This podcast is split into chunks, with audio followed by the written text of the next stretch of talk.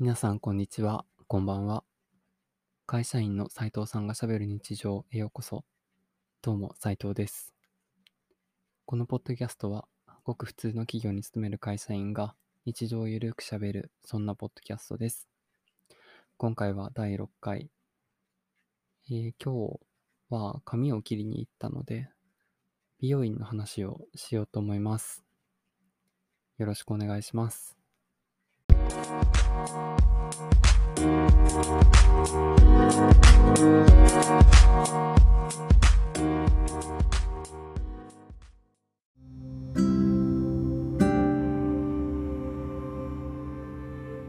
い。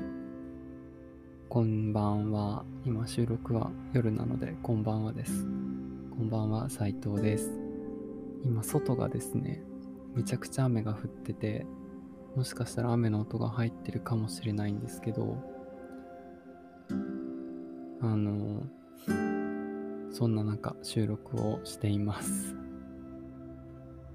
台風が近づいてきているので、まあ、その雨なのかなと思うんですが、大阪の方でも、あの、警報みたいなものが出たりしていて、結構、ね、あの、お天気で災害になるかもしれないという話になっているので、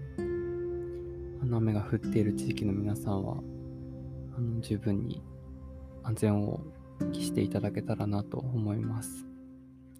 で、そんな今日はですね、あの日中は晴れていたので、あの何をしたかというと、髪を切りに行きました。昨日の夜、このポッドキャスト収録した後に、やそろそろ髪を切りに行こうとふと思い立って、美容室を予約して、あの、今日の夕方ぐらいに切りに行ってきました。やっぱ髪切るとめちゃくちゃ気分転換になるというか、いいなと思って、あの、今旅行とかもなかなか行けないじゃないですか。そんな中、なんか気分転換したいなっていう時に、まあ、自分のね、髪の毛を切ってセットしてもらって、なんかバッチリにしてもらうってめちゃくちゃテンションが上がることだなと今日言って思いました。やっぱり美容師さんが、まあ、プロの方がね、まあ、切ってくれて、で、ちゃんとセットまでしてくれると、やっぱいいなって思いますよね。あの、美容師さんがやるドライヤーがやっぱめちゃくちゃうまくて、あの、髪型を説明するの難しいな。なんていうんですか、髪の毛がぺちゃってならないように、あのうまくドライヤー、ブローで髪の毛を持ち上げて、あの、ワックスとかでセットしてくれるんですけど、そのブローの仕方がやっぱりめちゃくちゃうまくて、いつもコツとかを教えてもらうんですけど、全然自分じゃできない感じになってて、やっぱプロってすげえなって思います。多分、女性の方とかもね、あの、髪の毛コテとかで巻いてって、いつも自分でする、したりする人も多いのかなと思うんですが、やっぱりプロの人がセットしてくれると、すごいですよね。いや、すげえなって思う、やっぱ。プロはすごいわ。この話を毎回美容室の人にすると、プロだからねって言って、わはははって笑うんですけど、やっぱ技術があるっていうのはすごいなって思います。自分の、まあ、ハサミと指先で、なんか人のね、見た目とかをよくできて、その人のテンションとか気分もすごい良くなるってすごい素敵なお仕事だなって思いますね。私は今の美容室に